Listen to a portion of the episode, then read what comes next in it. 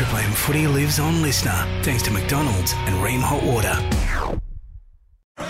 Welcome to Triple M's Saturday Scrum. Great to have your company. Three hours to share with you. Great group of people uh, in this studio to do that job for you. Indigenous round done so beautifully once again by the NRL. I love the South Sydney Strip uh, last night. Uh, all of that is, is ahead of us. Let me let you know who is here. My name's Tony Squires. Ryan Girdler is with me. David Riccio. And I I, I, basically have to stand and applaud the arrival in the studio of a man who is in a sling. Well, he's taking the sling off now, but the, the broken thumb is what we're looking at of Brandon Smith. Congratulations on being here. A tough loss uh, and an injury, time in hospital, surgery plan, yet here you sit. Yeah, it's a nice congratulations to get, just showing up to work. um, You're yeah, on Triple no, M, it's, mate. uh, yeah, yeah, it's a tough, but. I, I told um, Charlie I was going to be on the show today, so I didn't want to let him down and um, had to show up. The thumb's not actually that sore, just stationary, but if I try to use it, it's pretty sore. So He's coming in hot, girds off just one hour of sleep. I think is that where you're at? One Hour hour, and a half, Hour, and a half. Okay. just had two caramel latte shots. Talk. How, how is the thumb? What's the situation with it? Um, yeah, it's it's not looking too good. I uh, got to get surgery at some point. Um, hopefully Monday, Tuesday. They don't do surgeries on Sunday. Um, but yeah, it's it's roughly eight weeks according to um, our physios. So um, tough pill to swallow, but that's rugby league at the end of the day. It's a significant blow, Brandon. Um, um, I feel for you, mate. Is that's that's a lengthy stint on the sideline. One you don't need. One the Roosters don't need. They've got a, a, an increasing casualty ward. The Roosters, um, you must be gutted. Yeah, I'm gutted, but is it really a bad thing? Uh, we haven't been winning with me, so hopefully we can do it uh, without me. But I, I sort of look at it as a, a, a massive opportunity for myself. Um, probably not being where I want to be at, and I've got six to eight weeks of just focusing on myself, focusing on my body, um, going through a plan on how I can use this to really better myself and um, help. Hopefully, um, the Roosters uh, in finals contention. Let, we let are us ask you that, Brandon. I mean, you know, your form, everyone's form at, at, a- at a club like the Roosters is always under scrutiny for long periods of time. And um, like compared to this time of season at the Melbourne Storm, going into Origin and the form that you've been in in the past, compared to how you feel like you're playing at the moment, where does it rate? Um, yeah, this is definitely probably the lowest I've I've felt in my whole six years. So, not in what way? not not like mentally. Like I feel like I'm, you know, still happy and all that, but um, just physically, uh, been injured a lot, um, not performing. You know, we get paid to perform.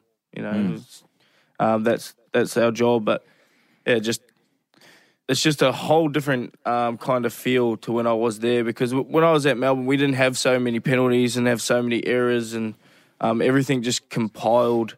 Um, we didn't, yeah, we were, we were kind of the front runners most most times, but now we're on the back foot and um, we got to learn to fight from from the back foot.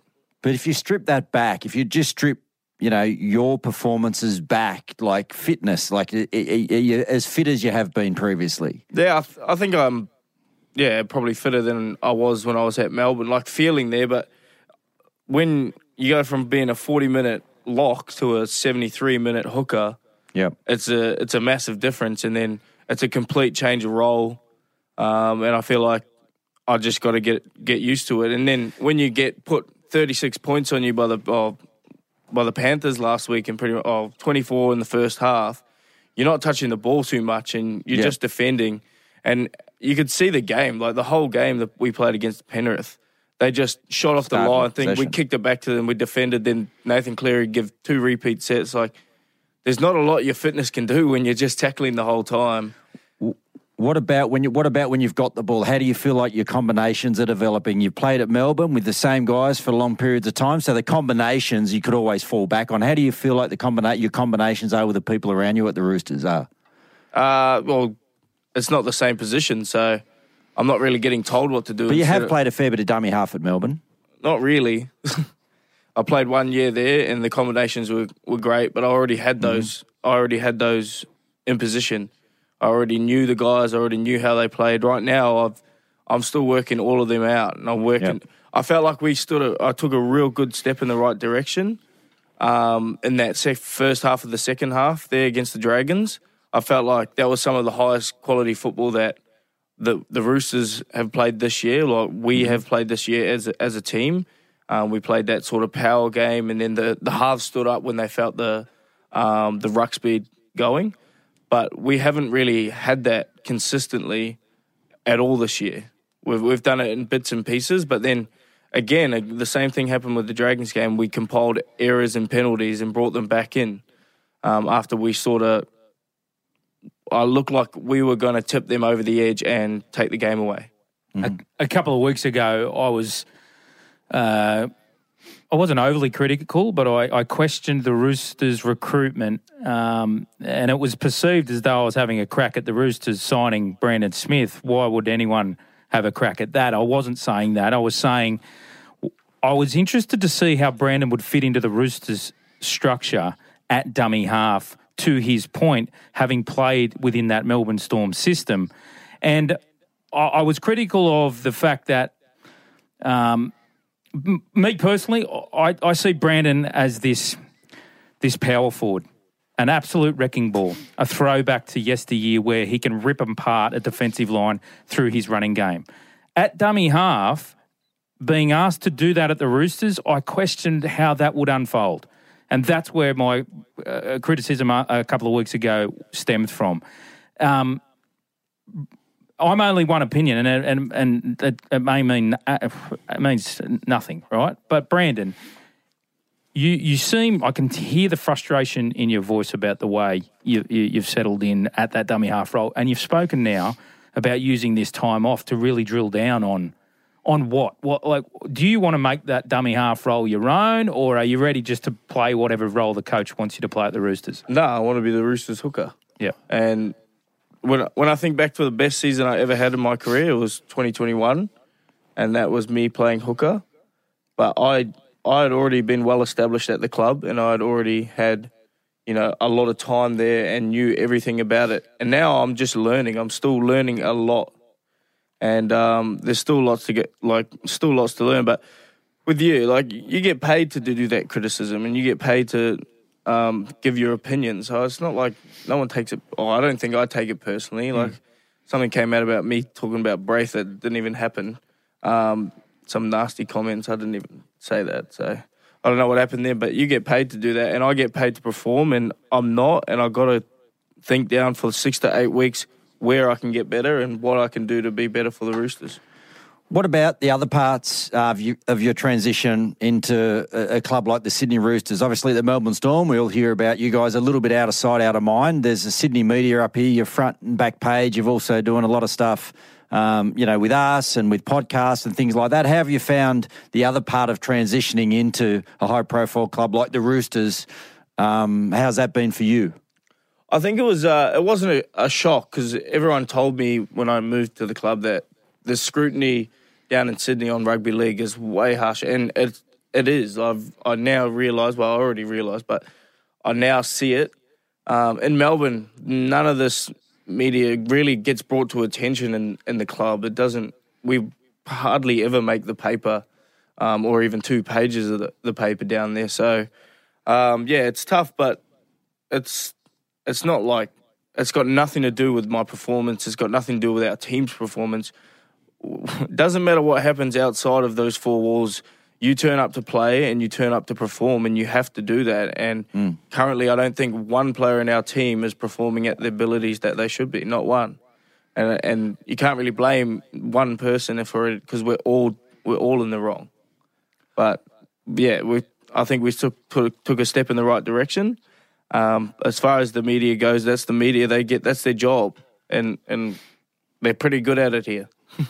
Absolutely. uh, all right, we're going to drill down a bit further on on the game in a minute. Uh, with your six to eight weeks off, a few of the first ones will be spent maybe with Victor Radley. Uh, what's going on, Dave, in terms of the uh, leading with the head charge? Yeah, yeah. Unfortunate news again for the Roosters. It, it, it continues to mount as far as potential players on the sideline. As you said, Tone, the Rooster star Victor Radley's been charged with a Grade One striking charge by the NRL Match Review Committee this morning, and that is in relation to the headbutt, alleged headbutt on Blake Lawrie, Dragons forward Blake Lawrie during last night's match. Um, now, he's facing a four match ban if he attempts to fight this at the judiciary and loses the case, or he can accept the early guilty plea of a three week match ban, uh, three week ban. It's um, it's a significant blow once again for Victor. Uh, carryover points play a role in the severity of Yep. the three to four weeks, um, and it's a mounting it's a mounting issue for Victor. He's uh, he's he's temper control, and we you know he's been on the show with us and he's spoken Yeah. about uh, controlling his emotions. Well, he's changed a whole range of things. You know, he said he can't you know, rush out of the line, do all those things that he was kind of that were a feature of his game. He's had to pull back. I mean, you're playing alongside him. He plays with a lot of uh, passion and that kind of edgy energy. yeah, look, we spoke about it before, but it's about using that that passion and that aggression in a controlled manner, and trying not to lose your temper and trying to use it as an advantage. And um, I know, as well as anyone, that he's going to be ridiculously um, disappointed about this. But this is the, I guess, problem with you know trying to act like that, and um, it's unfortunate for the Roosters, but hopefully it's another learning curve for for Victor. What about Nathan Brown? Was there anything on that that sort of high shot that was also put no, on report? No other charges No have other come charges through from that game. Zone. Okay. And, and just backtracking, uh, we know that Thursday night, uh, Jarome Luai Yes. uh, was um, fined eighteen hundred dollars for his touch on sideline official um, Chris Sutton.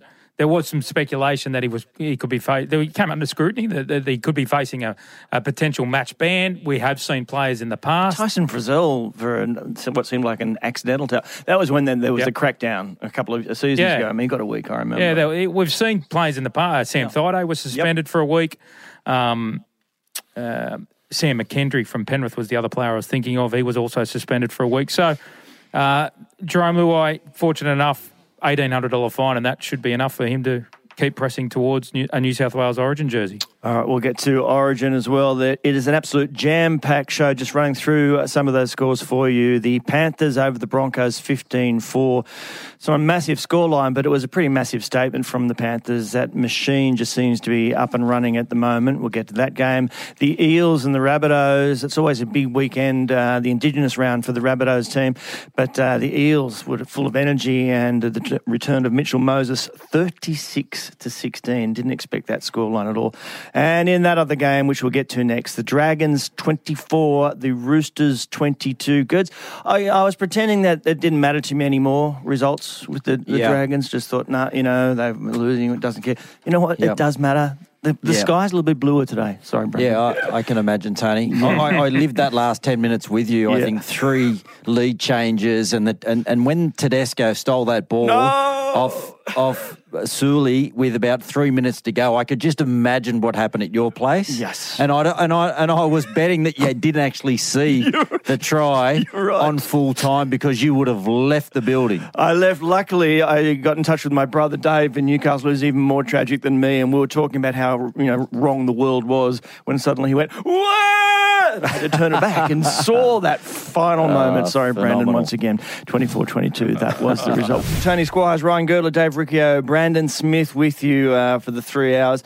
The Dragons 24, the Roosters 22. Look, we'll get inside again uh, your head in a minute about uh, Trent Robinson, the message that came through from him after the game uh, that, in that performance. Uh, but let's just concentrate for a minute on the Dragons. And later in the show, we want to detail their, their week. But on the back of that week, uh, they came out and there was an intensity in their performance that was terrific at the beginning. Sure, the Roosters came back and looked like they'd got the game. But uh, there was, uh, I guess, the moment post game that I loved, and as I said to my brother Dave, which is what he said to me this morning, was that his favourite thing was seeing in the coach's box unbridled joy, cheering, screaming, pu- thumping the glass, all that kind of passion. I mean, Anthony Griffin, uh, for whatever he is, he's kind of self a contained human being. I think it was a great thing to see that. Uh, and Ryan Carr, the uh, interim coach for the Dragons, actually spoke a little bit about it after the game. I'm just happy for the boys and everyone at the club. Really, like everyone's been through a lot. It's not just the staff or the players; it's everyone, everyone that contributes within a club. I was just proud of how we we kept going at the game all the way to the end. Like we had every right, probably after that disheartening last try that Tedesco scored, to sort of you know say, "Oh, here we go again," and, and be victims. But um, I was just proud of how the boys just chased it, chased the game right till the end, and just kept playing till the 80th minute, which is what we said we wanted to do tonight, and put an 80-minute performance together. And I thought they did that really well. What was the mood like in the coaches' box, mate? How'd you, how'd you feel up there? Uh, it was all right for a while, and then got a little bit hectic at the end. But um, yeah, again, that's just the excitement coming out in me that uh, I just I feel like I'm out there with them, and I think that's how you should feel when you're coaching that you're out there next to these boys because I know how much they put into a game of footy and they put their what they put their body through. Loved it. And Girds, your old mate Shaun Timmins was standing right Yeah, next he to was him. having some fun, wasn't he, Tim? Wasn't eh? he? I mean, he's done himself no harm, has he, Ryan Carr? Didn't know a lot about him. Uh, he's a young guy, obviously only 34, 35 years of age, but the way that he handled himself throughout the week and then um, throughout the game and then in that, um, that post-game press conference has been um, a sight for sore eyes, I would imagine, for the Dragons fans. Um, and you know he's got a bit of a job to do now. He's got you can see he's got some experienced people around him, but he doesn't look like a shrinking. He doesn't look like he's just going to sort of sit back um, and just allow the players to dominate. He doesn't seem like an interim coach that's just hopefully going to do a good job for the rest of the year. It seems to me that he's got a, a plan. He made those changes. With he put um, he put um, Zach Lomax back into the centres and he put him back into right centre and he made a couple of other changes with obviously moving Ben Hunt back to seven. Um, and and yeah, he, he got it right. They got the result. That's what they needed. One one of the things that Ryan Carr spoke about after the match was wanting and asking his players to show more resilience after a negative action on the footy field. And over the past period with St George Illawarra, we've seen them drop their heads and give up on um, an effort play or focusing on the next job at hand after a negative result, be it a try or a drop ball or uh, you know something that goes against them in the game. And he he he he asked the players this week for for simply that. Let's focus on set by set, worrying only about that next set, even after an error, even after a uh, an infringement, something that goes against us. We need to be more mentally tough. And he actually alluded to that in that press conference there about the James Tedesco try, how proud he was that they didn't give up and, and say, here we go again. Um, after, there's only four and a half minutes to play after when Teddy crosses Some over. Some of us had given up. yes, we know that tone. if I, a ye of little faith. Yeah, indeed. but um, that is a key ingredient to the why we may have seen a more resilient St George Illawarra side last night. Yeah. It's interesting those young guys that they've got there. And look, there's still obviously some frailties around someone like Tyrell Sloan, the way he plays, yet he has that moment right at the end and grabbed it with that kick into into space for the winning try from Fiona. Yeah, I like the word that um, he used in that, that victim word. You know, because I feel like it sort of resonates with us at the Roosters at the moment because um, I feel like everyone's going against us and, and you kind of feel down on yourself. But you, that's that's you playing the, the victim card. Um, everyone's getting you know scrutiny, and Dragons are probably getting um, just as much as we're getting. But um, yeah, I liked how he used that word, and um, you could see that it it meant something to the Dragons, and unfortunately for the Roosters, it meant something uh, a lot to the Dragons. But um, yeah, Tyrell Sloan, I got a problem with him. Broke my thumb on his knee, so I don't really want to talk talk about him too much. Uh, and he stole the game off us. So yeah, thanks, Tyrell. That, that's what I like about it. Also, Uh, Ben Hunt was in the media all week and um, spoke about some of these young guys that came up and really made a difference in those key moments. Because I thought Benny Hunt played well in patches last night, but there was parts of his game where I thought he was a little off. You know, their back end of their sets wasn't great. There was a couple of times he sort of got it marker, or he so he got a dummy half on play five and threw it to someone else. And Zach Lomax got caught on an edge once with the ball with lots of people around him on the last play. So they weren't that clinical. Um, but they still found a way when they needed to to get the result. And it wasn't Ben Ben Hunt's best night. He scored a nice try, but you know it was guys like Sully and and Fine and Sloan. I thought Jack de Belin probably played one of his best games for the Dragons uh, in the in the past couple of seasons. So.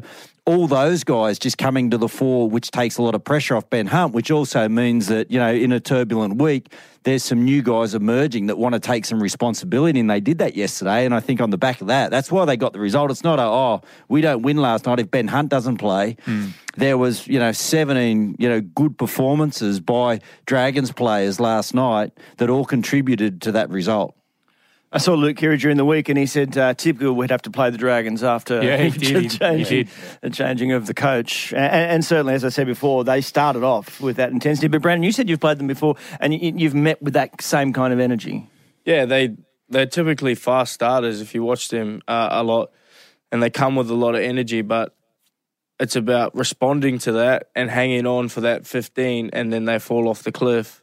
Well, they didn't really, did they? But in that first half of the second half, um, you could see them fading away after you know we we started going at them with the same intensity, and they started fading off, fading off. But then errors compiled, penalties were given, and then we let the- all the pressure that we've put on them and and what in the past would kind of send send the dragons into that victim mode, into that mode where they're like, oh shit, oh, That's all right. can't can't um can't handle that this pressure, and then we go away with the game. But then when you let all that pressure off with an error or a penalty, um, that gives them a sniff of hope that they can, you know, still come back and win this game. So um, it's kind of on us, and um, yeah, just the Dragons done well to hold on. Uh, uh, a blow for the Dragons, guys. Uh, Blake Lawrie uh, has a fractured hand. Um, And he will meet with surgeons also next week just to determine whether he does need surgery. Uh, unlike Brandon, um, Brandon needs surgery. They're still assessing. Blake Lawrie, he's been solid. He's been strong. Yeah. He's been a consistent performer for the St George Illawarra Dragons. Uh, he would be a big out. They play the Dolphins next week. Uh, do the Dragons. Um, I wouldn't expect. Oh, well, obviously only Ben Hunt will be missing due to state of origin. Yep. Um, and Jack Bird missed that match last night due to knee soreness. I expect him to back up against the Dolphins.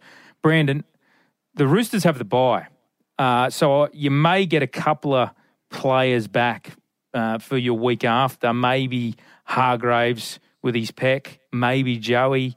But wh- who who do you see filling your void? Um, um, and what what? Well, I was on the bench, so yeah, well, someone yeah. someone coming to the bench would be pretty easy. What depth cover is there? What are you seeing as far as options? And and also Victor too. Victor would be a blow. Yeah, see, I think Jared would just take Victor's spot. I I wouldn't uh, I wouldn't have a clue who would come in, but I'd assume Jake Turpin just holds that um holds that hooker spot.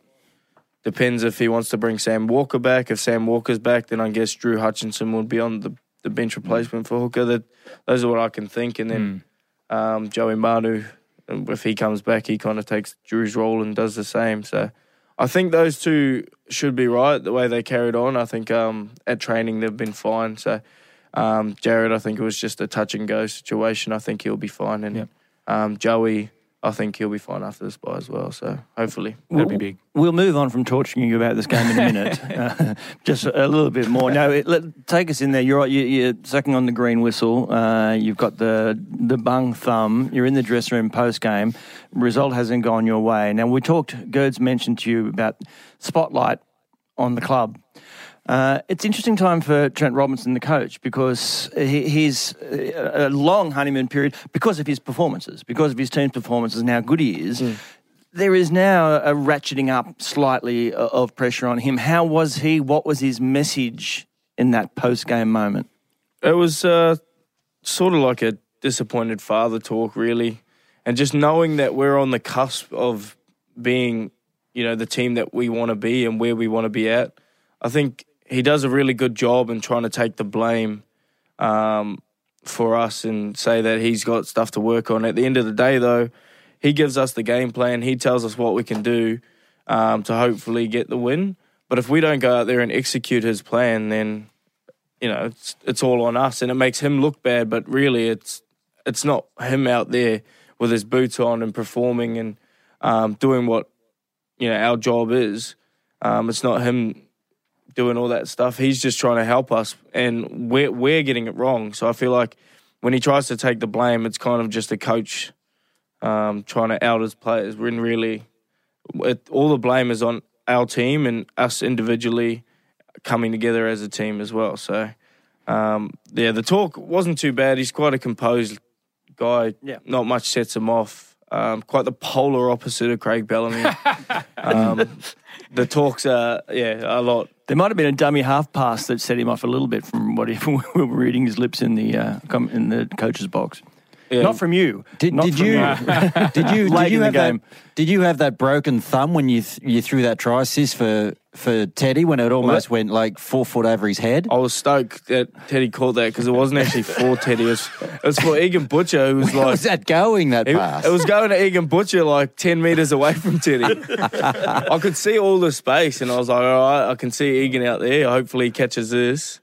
And Teddy just jumped up and called it anyway. So I was like, sweet, that works better. Hey, just on Tedesco, geez, it was uh, impressive to see him start to get back to that devastating form that it w- Yeah. w- we know he has, and right in time for state of origin. It it was something over 170 run meters, 10 tackle bust, two try assists. Like it was, Yeah, awesome. it, it was really pleasing to see. And if there was one positive to take out of the Chooks performance, I thought Tedesco was it.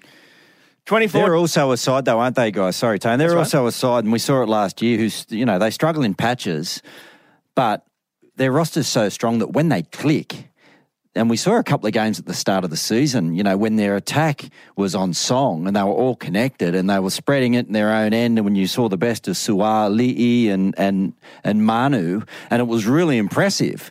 And yeah, sure they've dropped away just a little bit. And and as the cheese is saying, you know the coach can see that they're not far away. And even though it might look a little bit ugly at the moment, you know, they get that one win, they have that one moment, and all of a sudden, a side like this with that roster get on a roll. We saw last year, like there was times last year where I thought they were going to win the comp in the back end of the I didn't I thought they were the form team of the competition. So I know they've got it- some injuries and some, some, some, su- suspension. I'll get that out in a second to get through. But I tell you what, you know, every other side will always be watching the Roosters because if they click into gear, it puts everyone on notice. They've got the Bulldogs in Gosford after the bye, guys. Bulldogs in Gosford, so an opportunity to.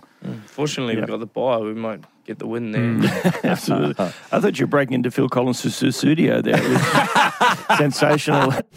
All right, let's have a look at the Eels and the Rabbitohs. It is Indigenous round. The Rabbitohs uh, usually perform very well on that day. Uh, not quite so much, although they did meet an Eel side who were in terrific form, uh, thanks in no small part to the return of Mitch Moses, because he had had con- concussion protocols from the week before. But his team up with uh, partner Dylan Brown was sensational. Absolutely sensational. Um, I, I, look, who saw this performance coming? Oh, I, I, I didn't. Um, we're just talking off off air. Girds, you didn't. I, I, I did not suspect this from Parramatta. Um, uh, but Dylan Brown, wow, it was a, it was it was a stellar performance. Actually, I think it was one of the best performances I've seen him play. Yeah. Uh, absolutely outstanding. Um, yeah, just as far as news is concerned around the Eels, it's it's not ideal as far as Ryan Matterson is concerned. He's now got a calf injury. He's going to be sidelined, so that's a blow. Uh, uh, Andrew Davey. Uh, left the field with a HIA. He'll be stood down for 11 days. He's out now, and they will lose Junior Paulo uh, from for, for state of origin purposes. So that'll hurt them. The the news around Parramatta that it will pick up next week is their ability to pick up Joe Ofahengaue from the West Tigers. Now, this was a deal that was effectively agreed to terms from Ofahengaue and his manager's point of view. Ofahengaue went for a medical assessment at Parramatta. It was all tickety boo. And then the Tigers decided not to release him until after this weekend's match. I expected to get ratified, but on the back of those three injuries that I speak, oh, sorry, two injuries and Junior Paulo mo- uh, moving to the Origin period, Ofahengaue will be badly needed for the Eels. Yeah. What do we make of the uh, Clint Gutherson sticking his boot on the football uh, in that no try? Back in the day, uh, that w- would have been a penalty, wouldn't it? W- why? Well, if you're kind of coming in with boots first. Uh, Well, it wasn't in a dangerous fashion. He was going for the ball.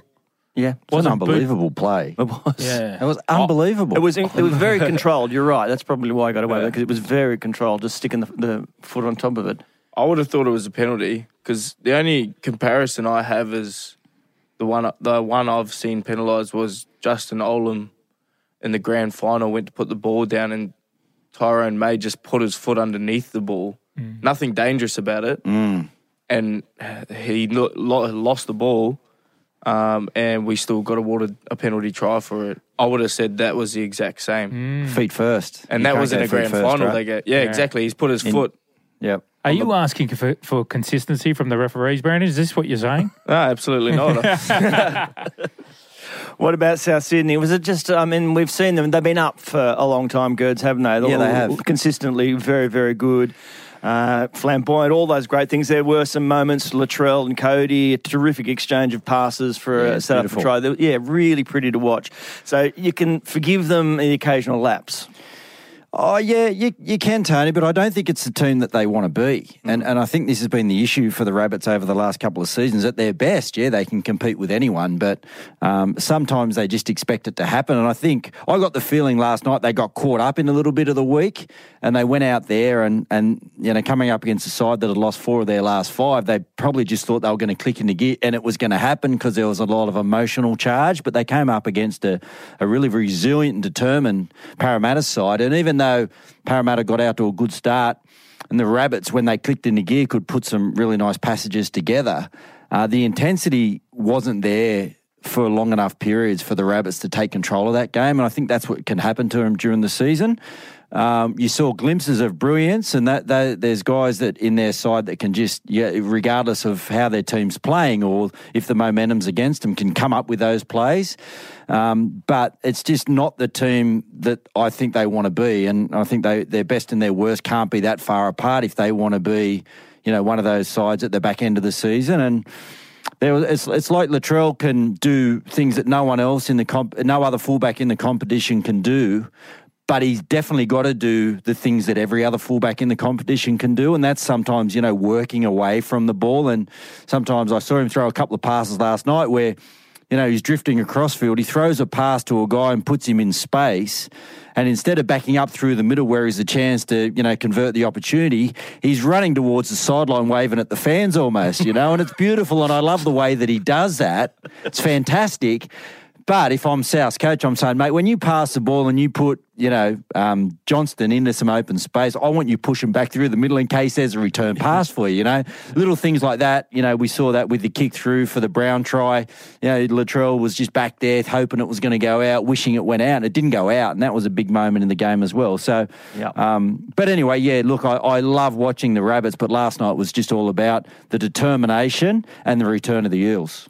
Yeah, I think you hit it on the head there. They went in thinking um, that it's all just going to happen for them. And honestly, I've been against Parramatta a lot of times. I've I've got a terrible record against Parramatta because they're a team that if you expect that you're going to win against them, that's when they really punch you in the face.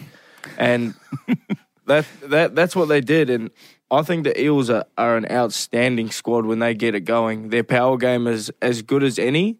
And the comp, you, they've beaten Penrith, they've beaten the Bunnies, they nearly beat Melbourne. Like they've got they've got the the game plan and the recipe, and maybe not the players at the moment, but when they get their players back, like Regan Campbell Gillard, they have the players to actually go and do damage to this competition. Uh, we said before they struggled against top four teams last year. Now they're struggling against the bottom eight. So hopefully they can turn that around. And um, I I just know we, we we won twenty in a row in twenty twenty one or nineteen in a row. Yeah. Then we come against the Eels thinking this is going to happen for us. It's written in the stars. And they came out and punched us in the face. And um, that's what they can do. And that's the kind of squad they have. And um, they've got great halves. And then they've got a forward pack um, that can set it up for them. Is what uh, South coach Jason uh, Demetriou had to say about just uh, receiving that punch in the face. That was a good lesson for us. You know, there's we got to find ways to be on the up every week. Otherwise, you know, in Parramatta's you know their season, they needed to get a good result tonight, and that showed in how they played. Um, I felt like we were just waiting for something to happen instead of making it happen. And if I'm being brutally honest, I don't think we valued the two points as much as we should have tonight. And that's a good lesson for us. Like I said, going up early in the second half probably made us a bit more comfortable than we were, we needed to be.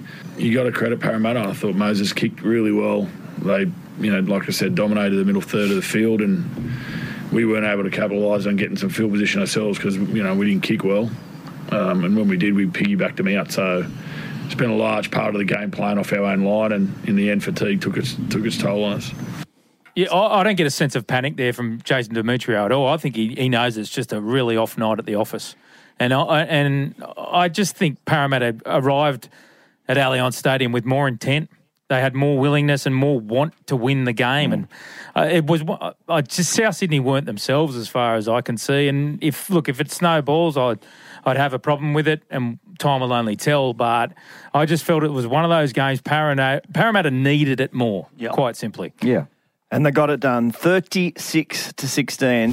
Indigenous round, as I said at the top, it's something that's done so well by the NRL uh, every year, and it is once again this year. Uh, how has it been at your club for this week? I noticed that Arthur Beetson featured prominently and beautifully on the front of the jerseys. Yeah, it's been an awesome, awesome week. Um, obviously, paying your respects. Um, Arthur Beetson has a, a Artie Beetson has a, a big, like, a lot of respect at this club, and um, I think there's been a forgotten rooster as well. Um, I forget his name, but he was the first Indigenous New South Wales um, captain as well. So we spoke a little bit about him. I think the the Roosters told me about him actually. The the, the staff in the office. Yeah. So I can't remember the name right now, which is pretty embarrassing. You've forgotten the forgotten rooster. That's unbelievable. Exactly good. exactly. um, that he needs to bring more attention because that was before um, Artie was actually captain. So um, yeah, it's been a good week, and um, obviously just losing kind of dims it. Yeah, We're absolutely. back on the roof. Was it Ron. Sadler? Yep, that's him, Ron Yeah. Tadler. There you go. Um, I, I love the Roosters jersey with the, Yeah. the boomerang. I, I thought it looked sensational. Uh, I think the NRL, like, I'm happy to whack the NRL when they deserve it, but they are maturing as a sporting body uh, unbelievably as far as um, making these rounds mean something more than just tokenistic, nice colours on a jersey. The influence when you speak to Latrell Mitchell or Nicho Hynes about indig- Indigenous round, they suddenly take on a platform and a voice that goes well beyond rugby league. That you can hear them talking to uh, their, their community. You can talk to hear them talking to the, the, the wider Australian public in the in the messaging that they want to use rugby league as a vehicle to change lives, and particularly young Indigenous lives. They want young young Indigenous boys and girls to grow up knowing that they will get a chance if you knuckle down and focus and and and be committed and determined to chase your dreams and that you don't have to fall by the wayside. And these two individuals that I mentioned, Latrell and, and Nicho, are they aren't they aren't just in, incredible Indigenous ambassadors. They are incredible ambassadors for the Australian public. Uh, they're leaders in the community. yeah, Yeah, yeah. And absolutely. and I just think the way the game has celebrated Indigenous round, it's increasing every year, and, and it's been pretty special as far as I'm concerned. Yeah, I think they do a wonderful job, and, and you spoke about what it means to the Indigenous community there, Dave. But you know what I take out from it is education for the non-Indigenous people, for people to actually Yep. you know p- pull back the curtain a little bit and learn a little bit more about. Uh, you know the indigenous people and and uh, their lifestyle and the influence they've had in this you know country for such a long period of time. Because you know when I came through the schooling, it wasn't there. We didn't speak about. it. I don't know if that's changed these days, um, but the opportunity to educate the non-indigenous people during this period, I think, is just outstanding. And the way that everyone buys in, indigenous, non-indigenous, I think it's a beautiful thing, and I, I think the NRL do a great job with it. Love my job. Here I am sitting in the studio. Aaron Woods walks in and compares broken thumbs with Randy Smith. So we're going bandaged up all over the place. Thumbs up. I love it. All right. Uh, it is time for this. Welcome to Tony's Spotting Quiz. You know how it works. Uh, you're going to have to use your names as your buzzers if you wouldn't uh, mind testing those for me. Riccio. Okay, that's working. Brandon. That's good. It's got to be at that exact Um, same tone. Or, yeah.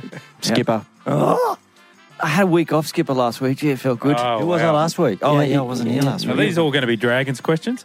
Oh, I should have been. I'd already thought about. Well, now these are. It's a hodgepodge of questions, so it's a little bit of everything. Very, very, very simple for you. Uh, all right, are we ready to go? Who was the first Indigenous Australian to captain Australia in any sport? Skipper. Yes, skipper. The great Artie Beetson. Yes, indeed. In any sport. I just went "Er," instead of saying my name.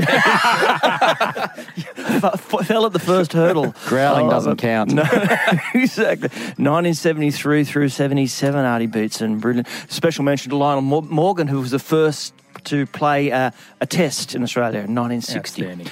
Outstanding. All right. Well, which legend withdrew from the French Open in tennis and is planning Skipper. retirement? Yes, Skipper. Nadal. Yes, Rafael Nadal. How many Grand Slam titles does he have? I'm going to go get a coffee. How many Grand Slam titles does he have? Is that a bonus point? Yeah. Mm, 24. Oh, so close. 22. I'll give it to you anyway. Oh, wow. Uh, the PGA, who leads it after round two? oh, that's a good Um, one. Um, Spiethy. No, he's number one in the world.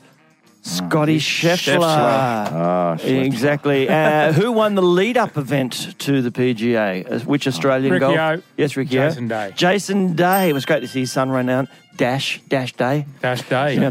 Whose name am I spelling backwards? E, E, L. That's the Skipper. Brandon. Yes, Skipper. Brandon Lee. Branko. Eric Edward Branko Branko. Lee Branko is Lee. correct. What did I say? Brandon, Brandon. Lee, the former actor. Who scored the winning goal in the Women's what I was FA Cup after. final? Skipper. Yes, Skipper. Um, Curry. Yes, Sam Kerr. What? We've got to have a time limit. You can't go skipper and then go um Um. um. Hey, wait, wait. Back up, Sparky. Hey, these two months are going to go well. Wow. He's going to be barking at everyone. You, you need some more green whistle oh, immediately. You stop growling. All right, here. Just very, these are very, very easy. First in, what sporting movie is this from? Skipper. Ricky. Yes, Skipper. Chariots. Yes, Chariots of Fire. Well When done. was that produced? Can we get some 2000? Brandon wasn't born. he wasn't born. That's true. Well, were you were you born with this one? I'm being a victim at the moment. Yeah, Brandon. Yes, Brandon. Rocky. Yes, Rocky. So Brandon is the winner on the the winner on the Last day. question. Absolutely. Lovely to have your company. Let's have a look at the scores so far. The Dragons 24, the Roosters 22, uh, the Eels over the Rabbitohs 36 to 16. Of course, the Panthers and the Broncos 15 points to 4. The Panthers. We'll get to get that game very shortly. Uh, Brandon Smith is with us. Of course, sadly has the thumb which is in uh, bandage. He's got a little bit of plaster under there as well. Is that Yeah, a little uh, guard to keep the thumb so I don't move it. Right. 'Cause that's the only thing that really hurts is when I try use it. Yeah. So um, this little splint just make sure I don't do that. And surgery on Monday is where we're looking. Yeah, that's what I'm hoping. Yeah. And it's caused some uh, great stress for you. I was walking through the office earlier and you had all kinds of tissues trying to get under your armpit. What's happening there? Yeah, I couldn't quite clean the left armpit as well as I, I needed to. Yeah. And um, yeah, unfortunately, you know, I'm stinking a little bit. So Girds is lucky he's not actually in here with us. Well, I'm on the downwind side here. So just- What's happened, uh, Dave Riccio, in terms of charges, injuries? Where look, are we at? The, the mo- most significant is the man that's sitting next to us, obviously, Brandon. Uh, that's a huge blow for the Sydney Roosters.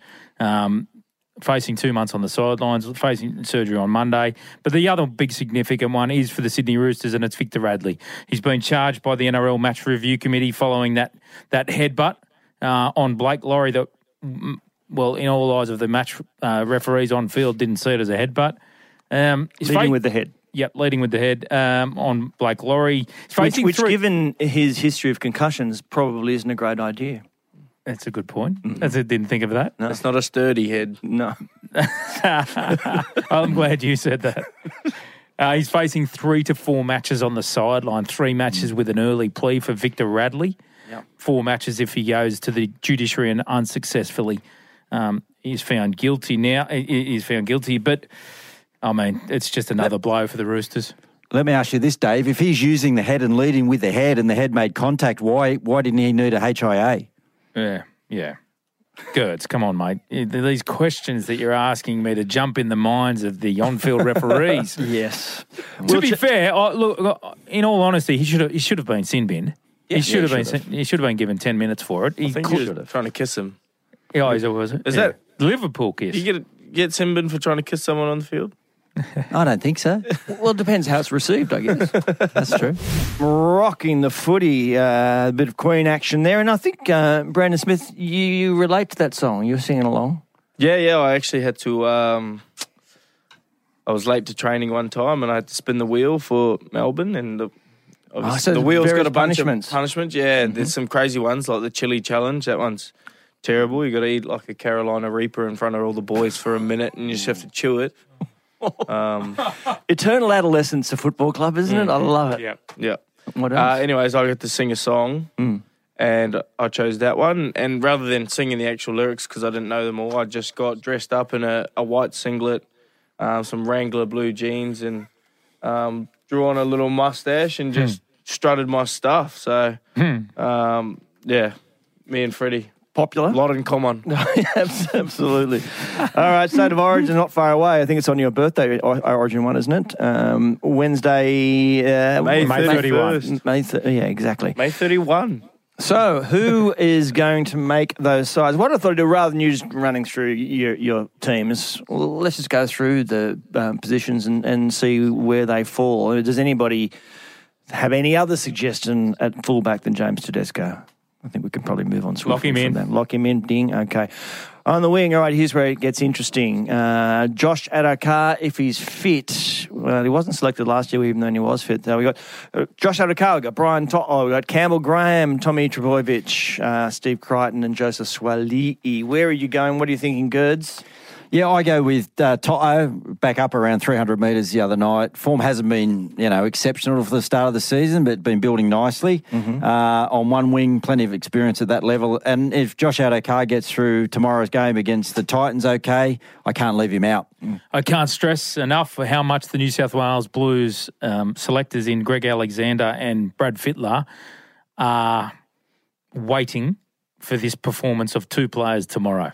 They cannot pick their team until they see how Josh Addo-Carr goes for the Bulldogs up against the Titans and how Tom Trbojevic goes for Manly up against the Raiders. Now, both players, uh, certainly the Fox, we know the Fox is an out and out winger. His performance is critical uh, for a wing spot, but Tom is also being considered as a winger. Um, if um, if the performance is just shy of what they're looking for, they they they are considering playing Tom on the wing. Uh, if they think they can get still get a performance out of him in that position compared to centre. Oh, okay. What do you think? Me, I'm Josh Addo-Carr and Brian To'o. Okay. I love But it. I am firm on those as well. if Josh isn't ready, I would say Campbell Gillard, mate. Or Campbell Graham. Campbell Gillard on the wing. Back from, that would be good, I'd say it? Campbell Graham. Well, Campbell Graham obviously will, al- will also be considered in the centres because he's been playing gangbusters for the Rabbits, and not just their uh, attack, his defence has been enormous. Well, this is the point, Tone. They're almost the entire outside backs, by the the halves um, and the James Tedesco, wingers as centres. The Blues can't. They can't make a call today. yeah. I don't fair feel enough. like that. I don't feel like that's the case with the Queensland side. I feel like they're much more settled at this point in time. The Blues are still waiting just to see how these two performances go tomorrow.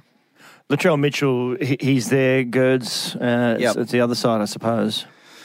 Yeah, Latrell's on one, and then uh, he'll, he'll play left side, and then for mine, um, uh, uh, you know, uh, same as what Dave said. you've got to watch how Tom goes, and the conversation with Tom isn't about oh, can you play Origin? It's I, I feel like he's just carrying a lot around in his head at the moment. You know, he's had, we've spoken about how he's had to change his running style and his technique, and he seems to be really confused now. When you go into Origin. Um, is he willing to let all that go? Is he, is he willing to put his his season for Manly on the line for a moment in a New South Wales jersey? I think that's what it comes down to. And also, you know, when you talk about form, sometimes if you if you're you know not in great form and you're getting picked on reputation or your side's not in great form, it's the best thing you can do is get out of that environment, get into an environment where you're surrounded by you know Latrell and Nathan and Isaah and these guys, and all of a sudden it's the lift that you need just to shake off a little bit of bad form as well. And you know that there's people that have put their reputations on the line for your reputation in the coaches and their selectors, and you want to repay them as well. So I think it's an exciting time for some of these New South Wales players, and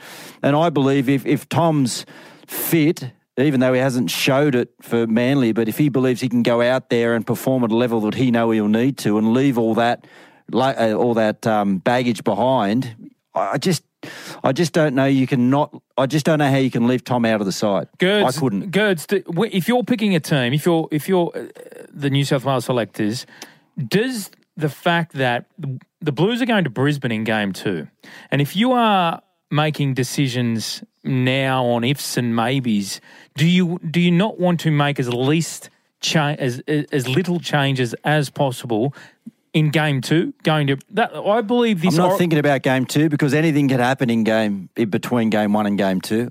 I'm picking who's going to win me game one. right, right.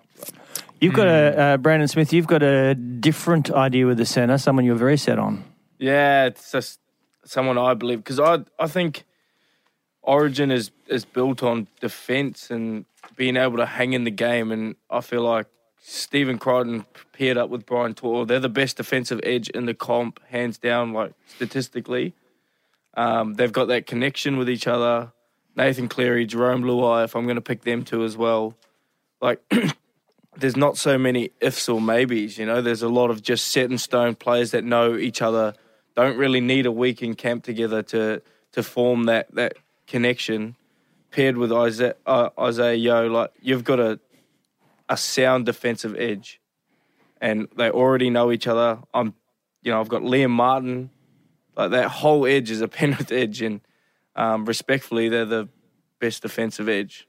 And I, I, I don't know too much about Tom Trbojevic, but trying to put a, a fullback in a centre role when there's a centre that's so good at what he does already there, that's already fit the mould. That's what I believe. We we've been guilty, cheese, in the past, New South Wales, of picking defensive sides and going in with a defensive mindset against the Queensland side. And I think what Tom and what Latrell and that do, even though they're playing a little bit out of position, is they can do things on the field that no other players can do. And we saw that with Tom in Perth a couple of years ago when they put him out in the centres. He was playing, I think, right centre, uh, and he scored the first try of the game on the left side, catching a bomb. You know, like, I mean, these guys are just footy players Yep. and they create opportunities. And I think at Origin, sometimes you can get stuck in trying to defend, you know, the opposition and worrying about that part of the game. But points are just really hard to come by. And Tom's a guy that can just create and convert opportunities if he's fit. Yeah, no, I totally agree, but I just there's a lot of if around it, and um, there's a lot of like you spoke about. You wouldn't take the risk. Yeah, well, ex- it's not something I want to take when I know there's a, a better option. I'm not a coach though. Let's just quietly. this is just as as a player. As a player. as a player, that's how I see it. Yeah, well, I'm not that and either. I, I, I think Stephen Crichton can create stuff as well. Hmm. Maybe not at Tom Trbojevic's level, but for some reason I got a little man crush on him at the moment. Love it. Yeah, love it. You like that shot at Magic Round, didn't you?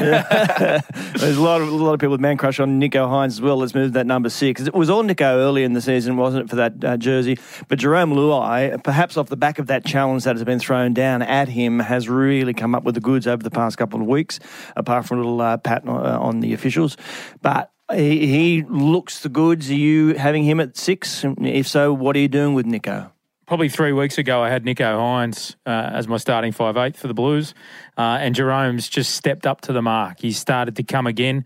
He was, I thought, he started the season slow, and that's probably understandable given the the um, structural changes as far as those the Penrith team is concerned. No Api, no Kikau on Jarome's side, and I thought I thought he he got out of the block slow, but has really picked up, and I think I think Nicho finishes as the number 14 for the Blues. And uh, we'll get to the reason why uh, as far as that hooker situation is concerned for New South Wales. But Jarome to start at 5'8 and Nicho off the bench. Okay, goods.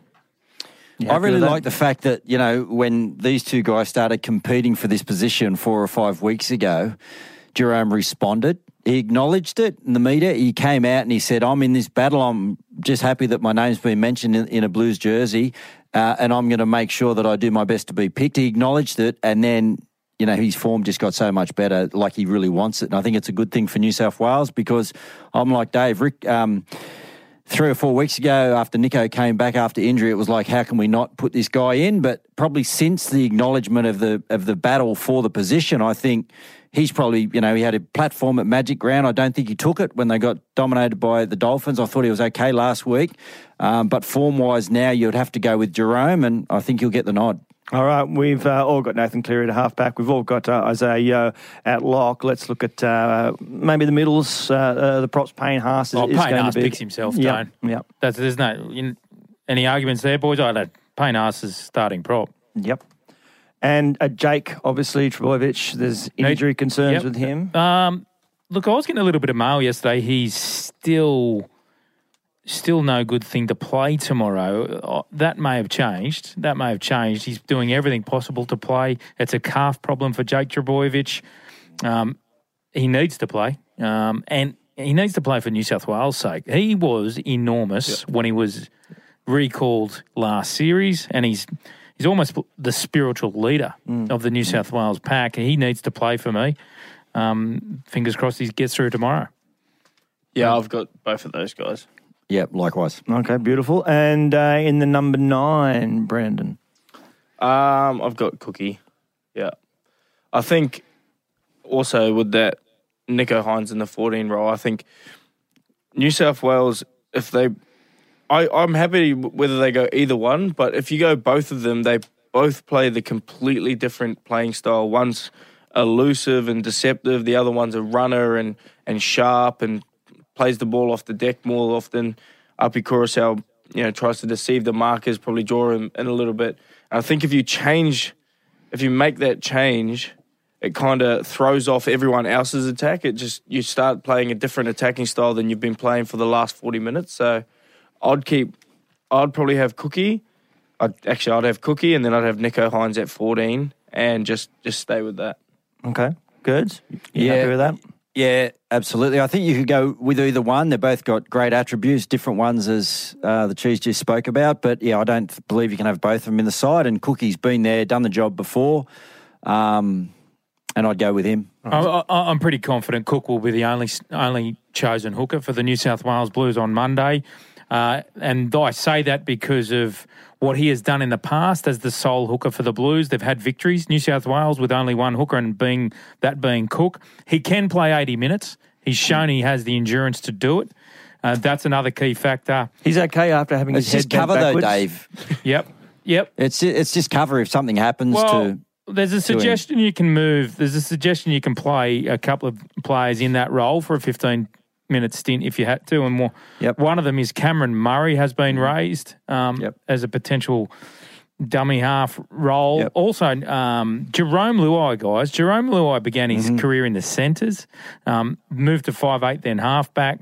Has jumped in at dummy half at times for the Panthers. So there's instead of instead of you know losing a spot on the bench by naming another hooker, just solve the problem with the players that you've got. All right, just quickly, uh, second row then, and uh, we've kind of moved into the utilities as well. But uh, Cam Murray's there. We talked Yep. Liam Martin Gerds. He's come back from injury and he's looked uh, awesome. Yeah, he's been great. He was great the other night. He's played, uh, I think, two 40 minute stints now for Penrith in the middle, in Yeah. the washing machine, which is a lot harder than on edge. So, uh, line speed, just a guy that gets out there and wants to rip in. I don't think you can beat Liam Martin. The other guy I would have is Hudson Young, just born to play Origin. Because I start with Cameron Murray on the bench, and I think you know uh, his momentum that he can bring um, in the middle of the field with his play the balls and playing off the back of that, and swapping him out with either one of the bigger boys just to give us a little bit more agility, and uh, obviously defensively he's really sound as well. Uh, in the middle of the field when people start getting tight, I think is really important. So I think he'd be key for us off the bench, um, and I think he's wasted sometimes out there just standing on an edge. So I think those two guys, pretty similar styles. I think Hudson's deserved his shot, and he was born to play Origin. Brandon? Yeah, I've got the, I've got the exact same people. Yep. Uh, I've got Liam Martin, Hudson Young, both for pretty much the exact same reason. I think Liam Martin was a big reason that the Australian team beat the New Zealand team in that um, semi final. He was, he just had the go, the go about him, that lunatic mentality, and I think he's an Origin player. Um, I remember last year he played um, where he just those kick chases that he has, and the ability to actually whack. And then Hudson Young's having a great year. He kind of deserves to be picked on how well he's been playing, and he also is one of those niggly, just people you don't want to play against because he's just annoying. And uh, I've got the same thing. Yeah, oh, I'm, I'm really pleased the boys. oh, I'm, I love Hudson Young as well. I'd love to see him get a Blues jumper. Uh, I I think Cameron Murray and Liam Martin will be the two back rowers with Isaah at lock and maybe Hudson off the bench. Um, you can rule the line through Angus Crichton, guys. Um, unfortunately, he's just left that that run too late, and um, as far as getting uh, a late start to the season is concerned, and, and then as, as a byproduct of the Roosters as well, Angus will miss out. All right. The selection meeting's taking slightly longer than I thought it was going to. We haven't got to Queensland yet, but I'm loving it. Just so, just to round us off, then uh, the the bench will be in your eyes, Ryan. Um, I've got Hynes, Murray, Junior Paulo after last night, and I, I've gone with the Manly back row, Olakau'atu. He could come on for an edge for you and do some damage. Goods, we should be the New South Wales coach. I'm a Oh, Queensland great fan. minds. But let's see. Uh, yeah, I've got Great minds. Hynes, Olakau'atu, Junior Paulo, Cam Murray. Yeah, you go. uh, very similar, tick, but Tyson Frizell will be on that bench, guys. Really? Yeah. It's been a few years I since reckon Tyson's anyway. been I think there. he will be. Okay. 2020 was his last Origin appearance. All right, there it is will for be, you. or think it will No, be? he will be. exactly.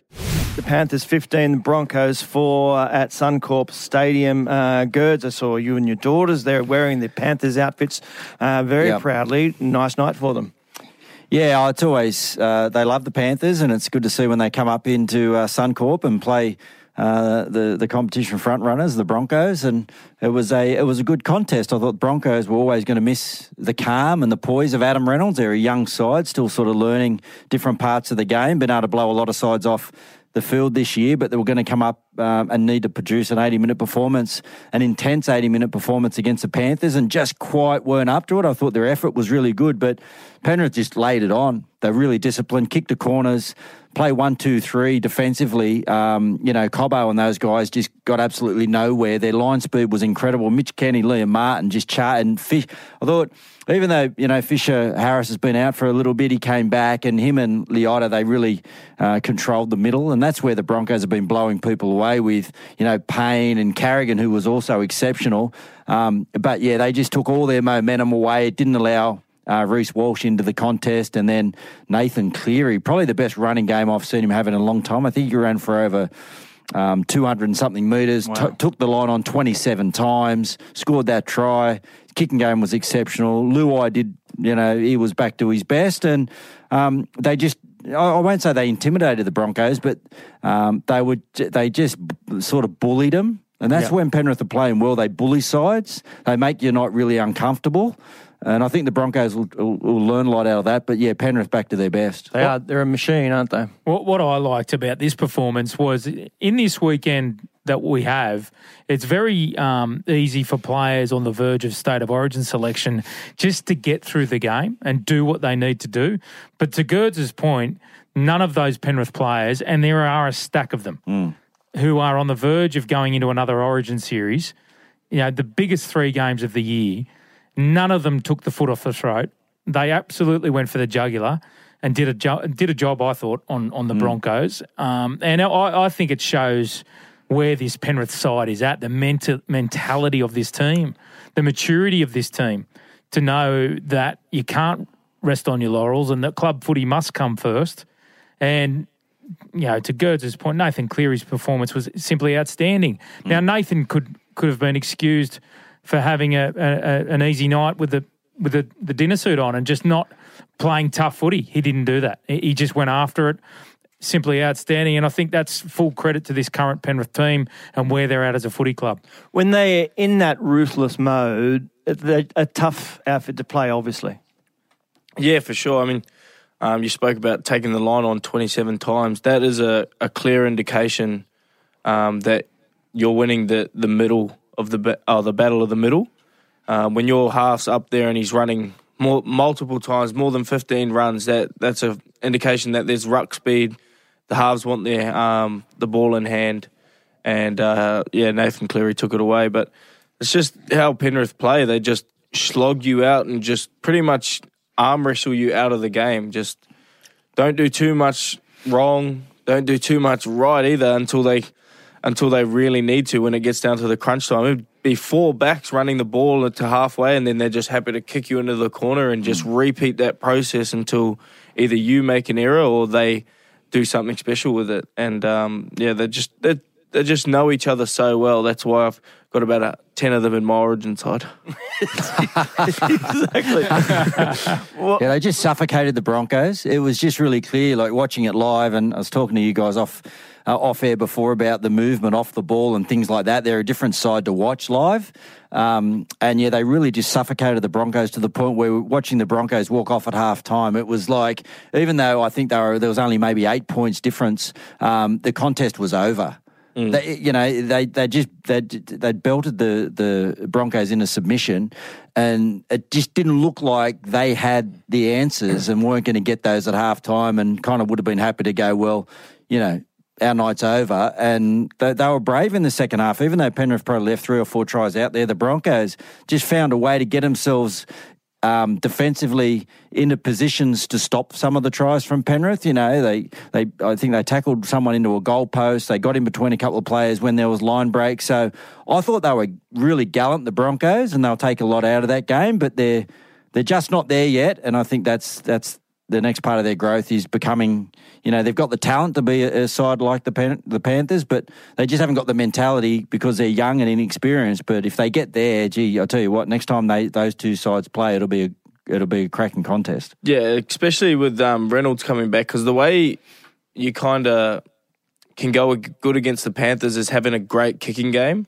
And that's why I think when whenever the Eels play the Penrith, they, they go pretty well against them because Moses can put the ball as deep as you want it, and they don't have that. They don't win that field position battle as much. Like if you watch the Broncos game, it was pretty much played in the Broncos half with Penrith just attacking them and tackling them before the forty meter line, and then them having to kick the ball back. But they missed um, Adam Reynolds' touch on the fifth tackle options. Um, that young half that they had, you know, they tried to run the ball a couple of times, but um, yeah, I think. And when, when, when Reynolds is back, it'll be a little bit of a better competition, but it was still an awesome game. Like, Few uh, tries overturned, overturned, disallowed, uh, including one from Kotoni Staggs under slightly unusual circumstances, Dave Riccio. Yeah, well, on field referee sent it up to the bunker for advice on whether it was a try or no try. And then on field referee, um, name just escapes me at this point in time, um, Gee, I think it was. Adam, Adam Gee. Gee, was it? yep. Um, he decided to offer some on field advice. Yeah, so it was instruction call on Reece. Walsh, who was How flying, good. flying through the air. Uh, and what, so is this not? So he's seen it on the big Oh, screen. this is this is concerning for me, Tone. It's like it's a serious can of worms for the game if on-field referees are going to start sending decisions to the bunker because they don't know whether it's a try or no try. Mm-hmm. Then, in the process of the bunker determining the video uh, uh, review official determining whether it's a try or no try, receives of advice from the on-field referee. Well, he's just asked him to have another look because he said, "I don't like the look of that," which was Because Reece Walsh flying through the the. Suncorp well, Stadium Well, I didn't, I didn't like it because it was in the air for like 25 seconds, and I don't know how anybody does that. But he seemed to go up with maybe eyes for Peachy rather than the ball, but then managed while midair. Okay, so just let to, the bunker do his spin job. around and and could have taken the ball. Yeah. They're all out there working together, Dave. I like it. They're getting the result right. What's the problem? The the decision I thought because was it'll interesting come down the- on to, to the very next suburban ground we're at and whether the Hmm. jumbo screams quality enough for the on-field referee to make a call or give Hmm. advice to the to the billion dollar but million what- dollar He should've- million dollar video referee official that the NRL has invested if in. he to No, no, no. sees It's something- decisions. invested in screens. He's got to bring it up. It's only if a- he sees something, he's got to bring it up. Yeah, it's so just why like- mate, Did he oh, send did it you up, have a look at yeah, that? the bunker should have said, mate, well, gee, you shouldn't have set it up here if you didn't like that. That's right. Well, they're looking at it anyway. but what about the other decision, boys, through the contest where Fisher Harris got done for unnecessary For hitting a bloke force, too hard. for, for tackling a guy in the ribs too hard? I mean, I've never seen anything like that before. That is actually a rule in my son's under 14s Hmm. footy, footy, uh, junior footy. Like you can't hit too hard, and that Yeah. Well, the you- fact that that's got to the NRL is concerning. It's okay. You have that system where the older players wear purple shorts and you're only allowed to hit them, not allowed to tackle them Yeah. properly. You know, we love that kind of stuff. Uh, just, Two-hand just back touch. to yeah, two hand touch. Uh, Kevin Walters, as you would expect, was asked about the uh, the referee giving that advice to the bunker. Here's what he had to say. I thought it was a try, but you know, you know, you win some and you lose some. We, we're not having a lot of uh, we're not having a lot of um, joy with the, some decisions at the moment. But again, I'm okay with that. But you keep working hard, things will turn around and decisions will start. You know, we probably got a few early in the year. Yeah, it was a bit weird though. The referee's second time he had a look at it, uh, I believe he that's when he. But I'm not sure what Reece is meant to do. He went to catch the ball. His eyes are on the ball. What if Reece catches it? Is it a no try because he took the opposition out? Yeah, it was a strange one, but some of our players do strange things on the field as well, and I question what they're doing. Ryan Carr, the first nominee for the Dally M Interim Coach of the Year for this season, uh, which is what my favourite category, as we all know. Uh, he's got off to a flyer, a terrific win for the Dragons over the Roosters. But Dave Riccio, you've spoken about it during the week uh, about the process to get to here and then to get to the next stage, which is to appoint the full-time coach. Uh, and you've spoken about it in quite disparaging terms in terms of how the club has handled it. Yeah, I just think uh, I've got concerns in relation to the the, the length of this process. Um, look, if if you if no if you didn't think that Anthony Griffin's days were numbered uh, late last year, as far as his contract status is concerned, going into this season, well, you had your head in the sand because, um, unfortunately for Hook, I believe it didn't yeah, no, the board, the Dragons board may tell us that he could have uh, he could have result driven his way uh, to a longer contract at Saints, but I, I don't believe that at, the, at all. Uh, I thought they should have made this decision at the back end of last year and made a clean call there and not waste what they have now. Uh, thank goodness for that victory last night um, because it has eased some of the uh, the blowback on the current Dragons management for making this call now. Why wasn't it made in the preseason or even earlier? Second of that is when you make the call, have someone ready to go. They knew since February that they were that they told Hook back in February that they may not go ahead with him beyond this season. They said they were going to use that that this pro this period to determine which direction they want to go in. Why haven't they been talking to coaches throughout the past three to four months and getting their head coach uh, appointed this week. So the ball is already rolling for 2024, 2025 as far as where this club's heading, recruitment wise, structure, cultural wise. It's it's still a mess for me, and I've still I'm not convinced Jason Ryles takes this job. Oh, really? I'm not. I'm not. I'm not as convinced as um uh, as my uh, some other colleagues within my uh, industry that uh, that have Jason. He is without doubt the front runner. He's with no doubt in the world. He is who Saints want. But I believe Jason Ryles still has trepidation and some concerns around the support he may receive from a football structure point of view. And and what they badly need is a is a GM of football and a head of recruitment and the options currently on the table for Jason aren't great, it would be a huge it would be a huge leap of faith from from Jason, I believe, to take this role without that su- support structure around him.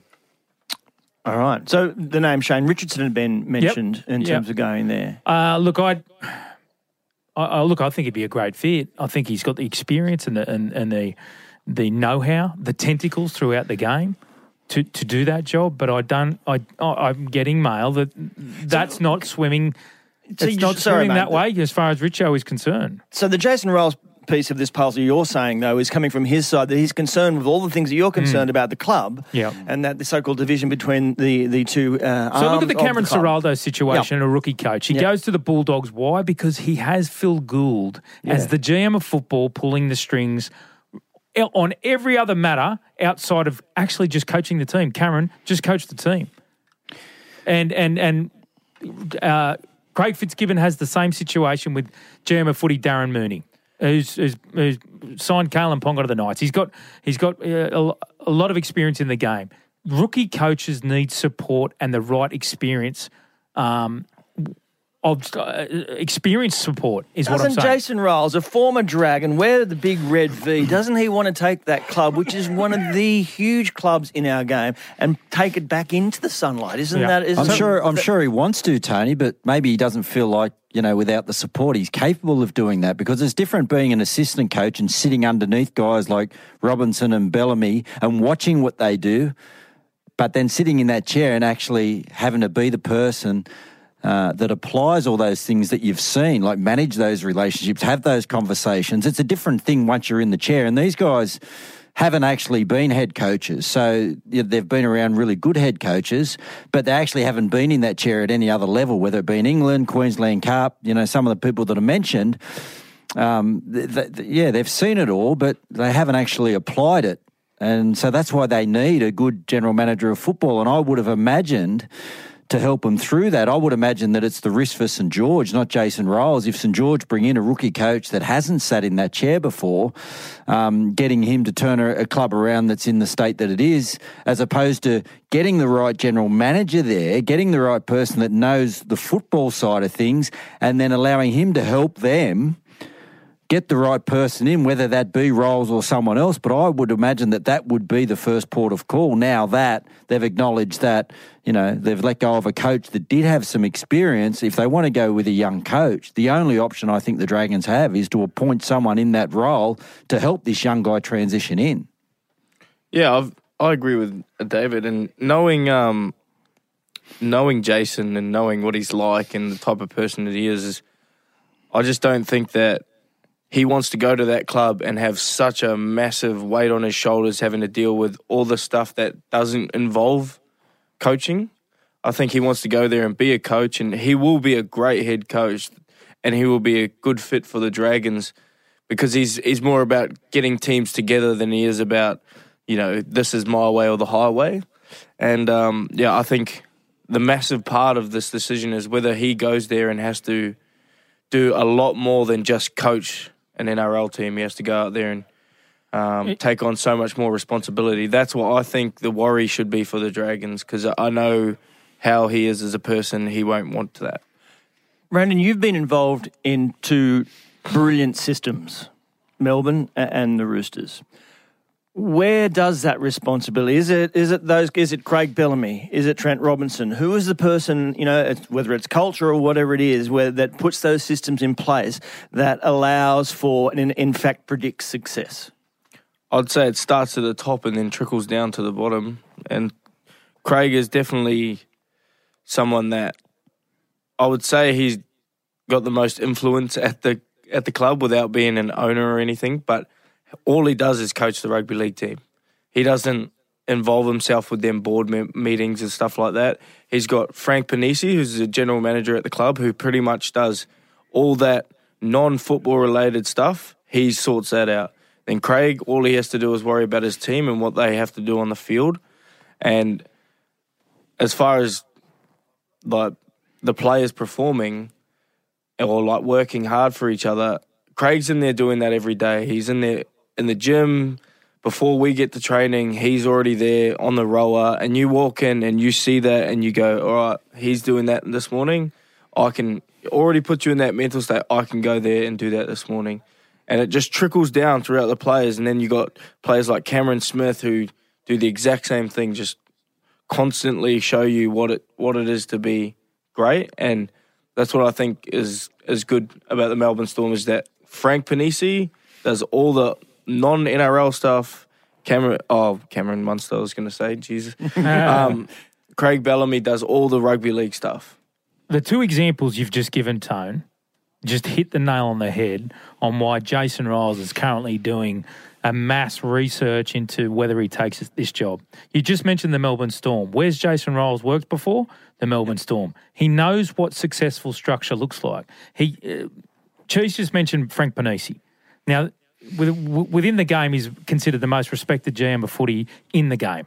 So Jason sees what Frank Ponissi does for Craig Bellamy, for Craig Bellamy, one of the greatest coaches in the game, has one of the best set up structures, but still knows, Bellamy still knows he needs Frank to be successful. So why would a rookie coach go with anything less than an experienced hand to help him on his journey in his first few years?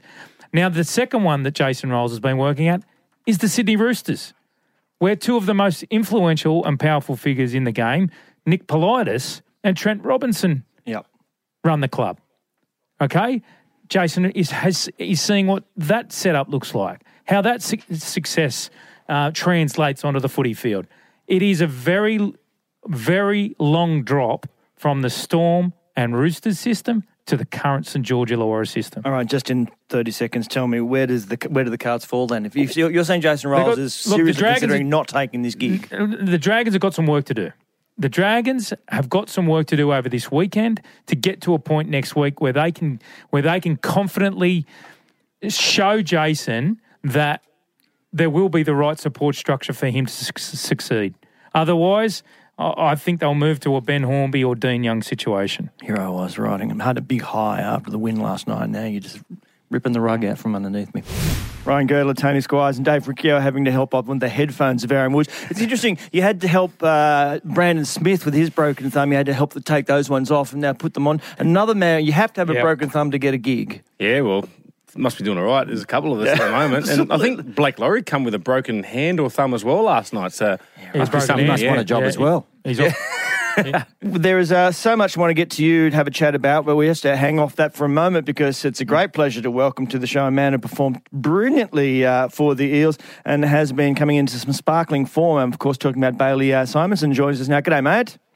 Hey boys, thanks for having me. Congratulations. Uh, you are in a nice little patch of form, you individually, and it was a great performance by the team uh, last night. Yeah, no, it was um, really good to get a result last night. Obviously, um, you know, in the context of our season, it was um, pretty crucial that we got a win. So yeah, just stoked to get a um, get a win last night against a, a real good South team. Yeah, Bailey, uh, yeah, Ryan Girdler, mate, congratulations on the performance uh, and the win last night. What's it like, Allianz? It looks like a great stadium to play. A lot of emotion there last night, being Indigenous round. Did you enjoy it? Yeah, no, it's awesome. Um, great stadium there, um, real good atmosphere, and um, obviously of Indigenous round um, makes it that much more special too. And um, coming up, against a team like South, um, a lot of proud Indigenous boys in their side, and yeah, it was a it was a great atmosphere, and we knew they'd be up for a big game. So uh, yeah, it was awesome.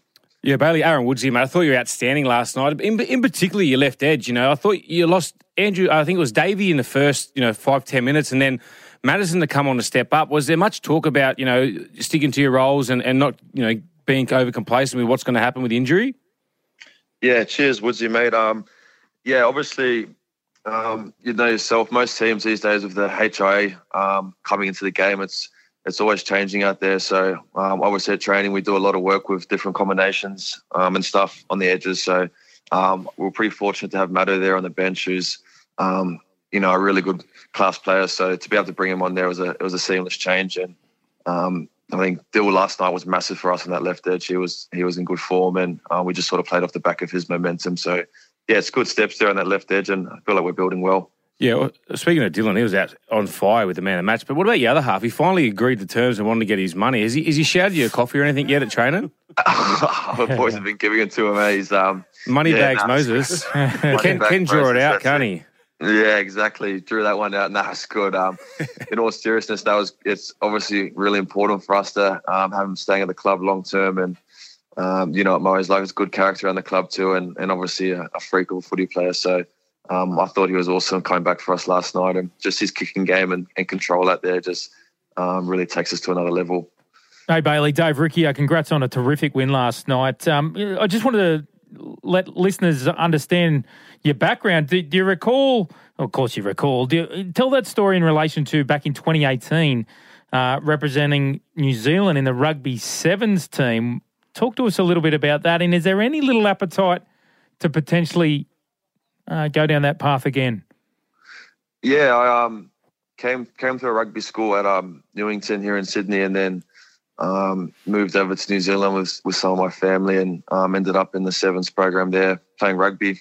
Um, my first year out of school, which was a really cool experience. Um, something I enjoyed. You know, growing up, I played both league and union, so it was cool to sort of tick that off. But you know, in terms of the future, I'm pretty settled and I'm really enjoying playing rugby league. I've been um, been playing back playing league now for a while now, and I'm enjoying it. So now, myself personally, I wouldn't I wouldn't say there's much of an appetite to go back to rugby.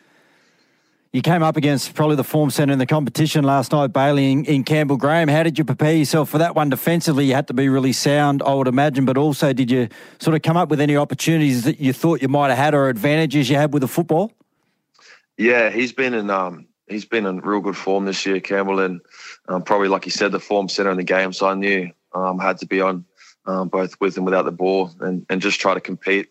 Um, he got me he got me a beauty in one of the scrums around a good line, so I was pretty filthy of that. But um, all in all, I think it was a pretty good battle, and um, yeah, like I said, he's going awesome, and it'd be great to see him um, get in that blue. So I think he deserves it. You, you've played, spent some time uh, with the Raiders as well, with the cold snap coming. You'd be happy to be uh, playing uh, somewhere civilised? Yeah, um, we we played down there last last Saturday night, I think it was, and it's always a it's always no good. The night games there, it's, um, freezing. You go on at half time and just trying to warm yourself up. So now it's good to be um, up in Sydney in some warm weather. And and with with the ladder at the moment, doesn't I don't think it really reflects where you've been, Bailey. Like, your your first month or five weeks of footy, I think you there thereabouts. You you got beaten a couple golden points. Have you spoke like you reflected on that early part of the season to sort of the way it's going to lead you into this back end now? Yeah, we definitely we've sort of addressed that, and um, I agree. We sort of I don't know where we're sitting now, but we're definitely down the bottom of the ladder, and um, you know, unfortunately, we've lost some games where you know we probably should have won them and, and could have won them. But um, at the end of the day, it's it, no one really remembers how you lose. They just remember if you win or lose, and and we need those two points. So um, yeah, I think I think last night was a really good step in the right direction to build some momentum. Um, we got the Cowboys back at home next week, which is our first home game in a while. So um, hopefully we can string back to back wins, and then and then we head into the bye. So uh, we've got a good platform here to try and build the back end of our season, and and that's what we'll be planning to do. Hey, Bailey, tell us a little bit about that transition. You spoke about the rugby sevens. You came through the Raiders system, mainly on the wing. Now you find yourself in the centres there at the Eels. Is that because there's an opportunity in the centres? Do you see yourself as a as a centre in league, and uh, do you enjoy it more than playing on the wing?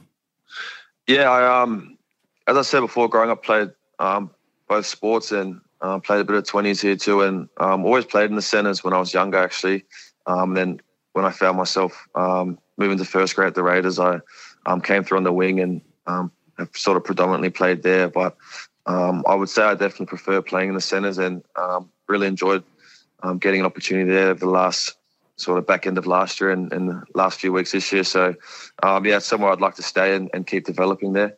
Are you, are you talking about staying and developing, Bailey? You're actually off contract with the Eels in 2024, which means you can get to November 1 this year and, and take yourself to market and maybe test test the your value and have a look around. What's your priority? Is it, yeah, you got any inclination on what you might want to do? Do you want to try and lock down a deal with Parramatta before November 1 or uh, where's your head at as far as contract status is concerned?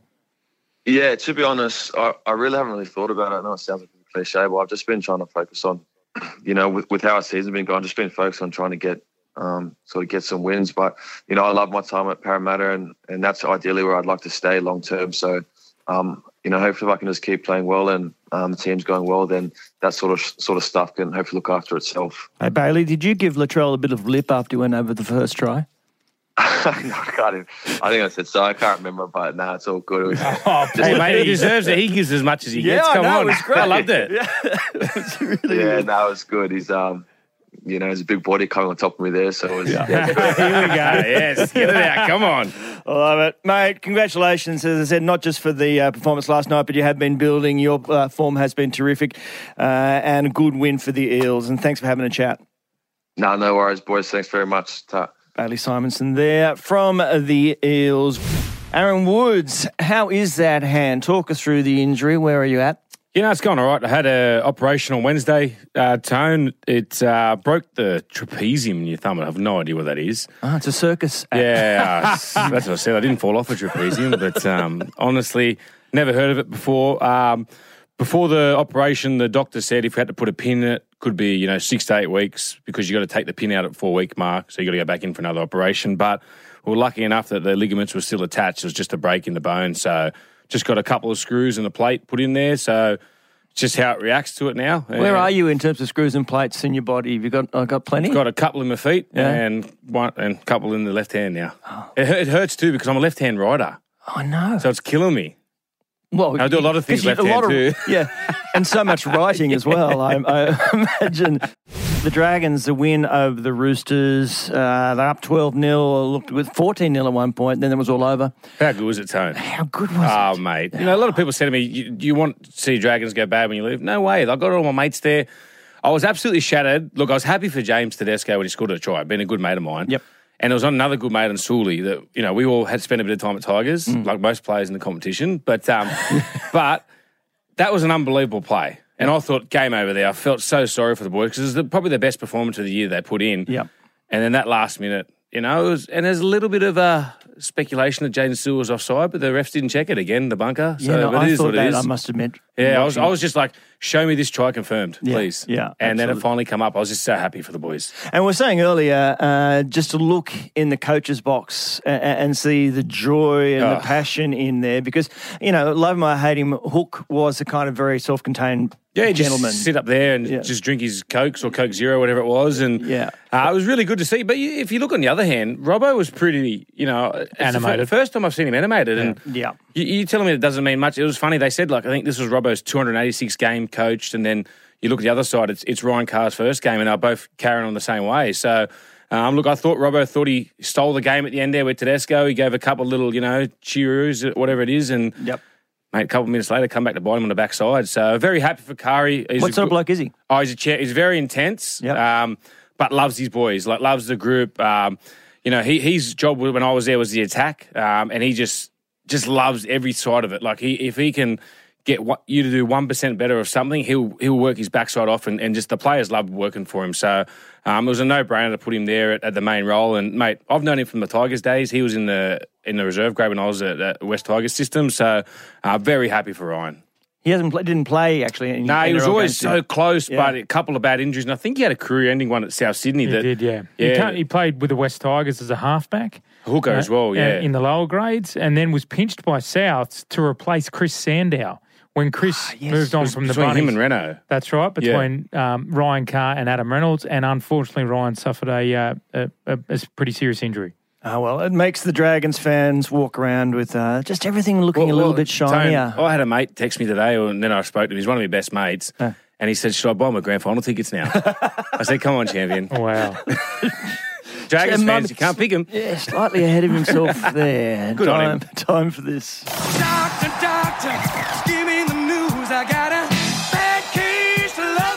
Loving. This has got it all. All right, Doctor, Doctor, what's happening? South Sydney, now they had that uh, loss, was a little bit unexpected. They're also going to lose some troops over state of origin. And what's on the upside? Yeah, look, I can tell you this. Uh, Thomas Burgess has been missing. He was a late withdrawal last week uh, for the South Sydney Rabbitohs. He's been huge, absolutely huge, both in size and in stature as far as performance is concerned uh, for the Bunnies. I can tell you that it was a back problem. He received a cortisone injection halfway through last week, and it- has responded very well. I expect Burgess to be right in the frame for South Sydney next week. Now, that's important because, as you alluded to, Tone, they will be. We uh, we we are pretty confident of without Cam Murray, Latrell Mitchell, Damien Cook, uh, potentially Campbell Graham, potentially Tevita Tatola. So the fact that Tom Burgess, I suspect, will be right back in the frame for the Bunnies next week, and so too keeping an eye on Shaq Mitchell. Shaq Mitchell, uh, who who was really warming to his task. He had a great start. Yep, year. start to the year, but Got hip dropped. Got hip dropped. Suffered a Lisfranc foot injury. Uh, has recovered and made his comeback last night in the New South Wales Cup. Shaq Mitchell will also come under consideration uh, for the South Sydney Bunnies. So they they they're uh, getting some troops back when they need them through this Origin period. Okay, well, we as we mentioned, Mitch Moses coming back from that uh, head knock. He was brilliant uh, alongside his halves partner, uh, obviously on uh, quite a slice of, of cash. That contract signed. The deal done, Finally, yeah. delivered, yeah, finally. But is there any kind of uh, devil in the detail? Well, there is a couple of caveats. It's interesting, and dare I say it, I wonder if Mitchell Moses and the Parramatta Eels find themselves in a situation uh, in two seasons' time, because in two two years uh, there is a contract option in Mitch's favour to to test the, the market once again. While the contract is obviously um, Is that two years to go on his contract? that's right. He just two- loves reading about himself in the paper, doesn't he? Is that what it is? Ah, mate, he loves it. It's More money than sense, big old Mitchy. Look, let's let's hope the Parramatta Eels are flying. Mitch is happy. There's no need for Mitch to test the market. How old's he going to be in two years, though, Dave? Uh, 31. Yep, 30, 31. So Okay. um, Just coming to his peak. You probably want more money. from Mitch's from Mitch's point point of view, to put the option in his favour to potentially test the market again. Oh, But you know what? like, this won't go down well with Eels fans, but it's a smart move. But they've done the same thing with Dylan, Dylan Brown. He's got like a nine year contract, but it's got a two year option every year, Yeah. every two years. The the current What's the- doing? It's because the current climate of quality halves on the open market. It's it's tough out there to sign a good one. So if you've got one, keep them But the money in that they're almost still- any way you can keep. But the money they're throwing at them, they should, you know, you wouldn't want to think that you need to get an option. You would have year. to think though, Woodsy, Well- for for Mitch, the benefit of that is if you know, obviously looking for a premiership. If you I haven't won a title in the next couple of years, three years, he might be willing to make a. Mm. I- I'm just saying on the pay behalf cut of and Parramatta's get success. You know, the, the It management doesn't like- work for the club at all. Yeah, it- No. it puts the club in every two years. They're going to be in that panic station, like you said. We're going to be speaking about up until November one. This period, are they going to? Are they going to, or whenever their period is that they need to add that Yep. contract extension? There's going to be worries about it. Woodsy, the only point I would say to that is, is, and I don't know if this is the case with this contract, but it it can be a sticking point for a contract not getting done. Yep. And uh, Parramatta may have had to put those options in to, to get Mitch over the line. So, um, look, it's an interesting it's an interesting subplot to the, the contract extension of Mitchell Moses. Absolutely. We spoke earlier about the importance of uh, Jake Trbojevic in Mm. terms of state of origin. He's got to get on the field and have a run around. Now, that was targeted for tomorrow. Where are we at? Yeah, it's, you're spot on, Tone. And look, there was a little bit of mail that that the calf wasn't progressing for Jake Trbojevic like he had liked. My understanding is it has responded well. I expect him to line up tomorrow, and that is absolutely critical for both Manly and the New South Wales Blues. It's huge on both fronts. Let's hope Jake gets through unscathed, has a big game, and we see him in a sky blue jersey because, as I said earlier, the influence that he brought to the Blues camp and Blues team after being overlooked in Origin 1 last year was significant. And they need him. He's, I see him as a spiritual leader for the New South Wales Blues.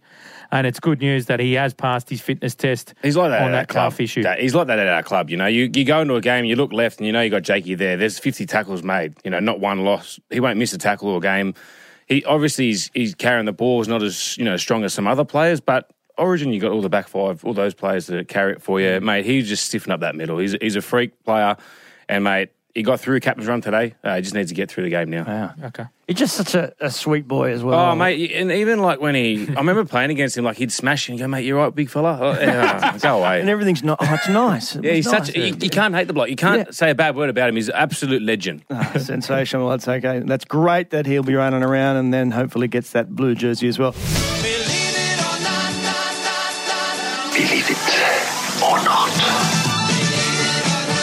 Uh, I got uh, just a few poses for you here. We've touched on this before in the show, but I don't think we've really completely knocked it on the head. Believe it or not, and this isn't my question, okay? This isn't my what I'm feeling right now.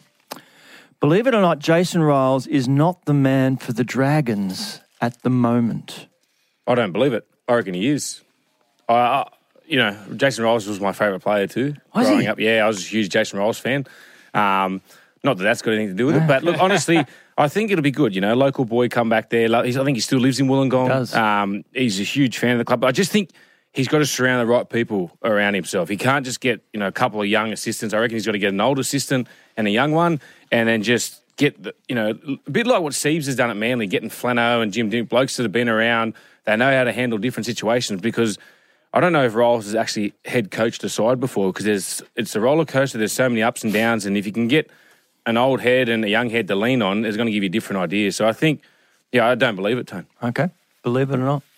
Uh, or- or- Jason Ryles is not the man for the Dragons. at Yeah, the I believe that. And and uh, and it's not Jason Ryles, it's Saints. Saints need um, leadership. They need experience uh, for this current job. Uh, they didn't they just have experience? Didn't they just say goodbye to him? Uh, okay, okay. I don't like the tone of this question, Tony, because it's it's not directed. Come on, come on, doctor. It's just a simple question. It's not directed at the issue at the Dragons at the moment. They need. We've went through it. They need a management overhaul. But is he the right coach for the job? Yeah, they get Shane, they get okay. Shane Richardson. Okay, in. let me let me flip that. Yes, he's the right man So for the at the job. moment, if, if if they get Richo- if they get quality leadership and management structure in the footy department, a GM of football, a head of recruitment, support for a rookie coach to do this job. Mm-hmm. Right now, I wouldn't be I wouldn't be walking into that job under the current structure. Mm, okay, Ryan Girdler. Jason Ryles is not the man for the Dragons at the moment. Yeah, I'd agree with that. All of what Dave said there, and potentially, um, you know, like a Melbourne job or something that an organisation is just a little bit um, more organised for a rookie coach to take over. I, I believe he's probably the next guy to do that, but I don't think he's got the support that he needs at the Dragons. And if I was Jace, I'd be. Um, yeah, I'd just be a little bit more patient. Naysayers, I tell you, it's, just, it's going to work. everywhere, It's going to work. Don't hate. Don't hate. Don't hate. Thank you. Yeah. Uh, believe it or not, New South Wales being the bookies' favourite in game one is absurd. Ryan Girdler. Are they the favourite? They are. Yeah, They've well, it wouldn't be Origin favourite. without New South Wales being Correct. favourite, regardless of who takes the field. Um, so, yeah, I, I believe it. I believe. What, what was the question? No, I don't believe it. It's normal. We're used to it. We love it. We love Do you being think, but do you think they should be favourites? Billy wants to be favourites. He said it last year. He said, We're not the underdogs. We want to shake that. We're the favourites. But yeah, they never will be. We are. That's ridiculous. And what do you think? Uh, there's no way in the world the New South Wales Blues should be favourites. The depth that the Queensland Maroons have this series is extraordinary. The Queensland B team would be a special side, and it, it would include the wow. likes of this is hurt sitting next to you right now. it, it, it, it, it includes the likes of Reece Walsh and Tom Dearden and Mo Fotuaika. Um, uh, uh, trying to. Well, you stop It, it- it must be a, no, real Philip- great depth side if you can't get the names out. Philip Come on. You got Reed three. Marnie. Reed Mahoney, Phillip Sami. Um, Come on, Doctor. yeah, there you go. going. There's seven. There's seven Tom players. Flegler. There will be players in this Queensland squad that will be left out that will shock a lot of footy fans. Okay. What about you? But that adds a little bit of pressure too, Dave. Exactly, Girds. Because the depth of the talent pool in New South No Wales, problems. it's always as soon as you know you lose a game, it's like oh you picked the wrong person. Whereas Queensland, you know they they, they always know who their side, what it's going to look like. Um, so maybe that adds a little bit of pressure. what do you think, Woodsy? Yeah, I, I, I think we should be favourites. We've got the likes of Cleary, Tedesco, you know, Latrell Mitchell. They haven't got those type of players. And then that we can remember last time when Latrell Mitchell played and Turbo was the centres? I think we put 50 on them. Yeah. I'm excited. I reckon this is going to be a 3 0 New South Wales. Oh, there it is, ladies I and can't stand gentlemen. Queensland. Oh, really? Hello, Bruce. You think it'll be a whitewash? Yep. a blue wash. I just can't wait to see it. The smile rubbed off their face. All right. Believe it or not, the on field referee should have the final say on decisions. Now, this happened the other night. Reece Walsh leapt into the air. Uh, was he obstructing or was he, in fact, have, having eyes for the ball? The referee went to the bunker and said, I don't like the look of it. We've got 4,000 cameras at the moment. I can see it sitting on the couch at home, and the ref in the bunker can't even get it right. He has to get the, I think, Adam Gee. Being who we were talking about last week. Yes, yes. had to remind, I think it was Ashley Klein in the box, that he's actually touched it before anything. And oh, sorry, he went up not even trying to catch the ball, taking the player out. I don't get what they're watching. Yeah, but, but that's the right decision. So is that not? Why is there a problem with the referee saying that? To Well, the what are we Just paying the- these blokes get in the, the bunker decision- for? exactly. Get, it right. get the decision same as right the in the Scott, first place. Same as the Scott Sorensen double movement. How's uh, not double the knock on? That wasn't a knock on. Yeah, but you've thrown a bung pass in your life too. People make mistakes. You can't expect just because Yeah, the but when you pay there. huge money to get it right, So are they're you. sitting in the box. Yeah, but they're sitting in the box, mate. They've got four thousand Tony, cameras. as long as this thing doesn't happen on a weekly basis, I think we just cop that one and move on. what if, They got happened, what, if Jaden decision. Sewell, what if Jaden Sewell got no tried last night Yeah, I and you know. coming in with no Right, points? I understand that, but I like for it, weren't they, Woodsy? The They, oh, they were referee- What were trying they looking so, for? They were trying so hard. Like what you were they looking for? The referee try. on the field. But, Why can't they he have couldn't the get final Jaden say? Sewell five metres in front of the kicker. Yeah, well, that's the. Uh, mate, that's the bunker. What, what are the- what's the job they're doing? You are clearly you just want to get rid of the bunker. No, I don't. Well, you must. he likes it. He likes like it. the NFL. You could go. He can have a look at the big screen. They do it in the in rugby as well. They have the referee who is in So- control of the game can go. Uh, you know what? But you know the best- Do it in the You know Premier the- League, they ran across and have a look at the monitor. Yeah, the best thing it. for us is they're mic'd up and we get to hear what they say. When my, my jaw almost hit the ground when he said, "Oh, there's no, he's going to catch a ball." He wasn't even looking at the ball tone. We- we, we have to wrap it up for uh, commercial reasons. M Footy lives on listener thanks to McDonald's and Rheem Hot Water.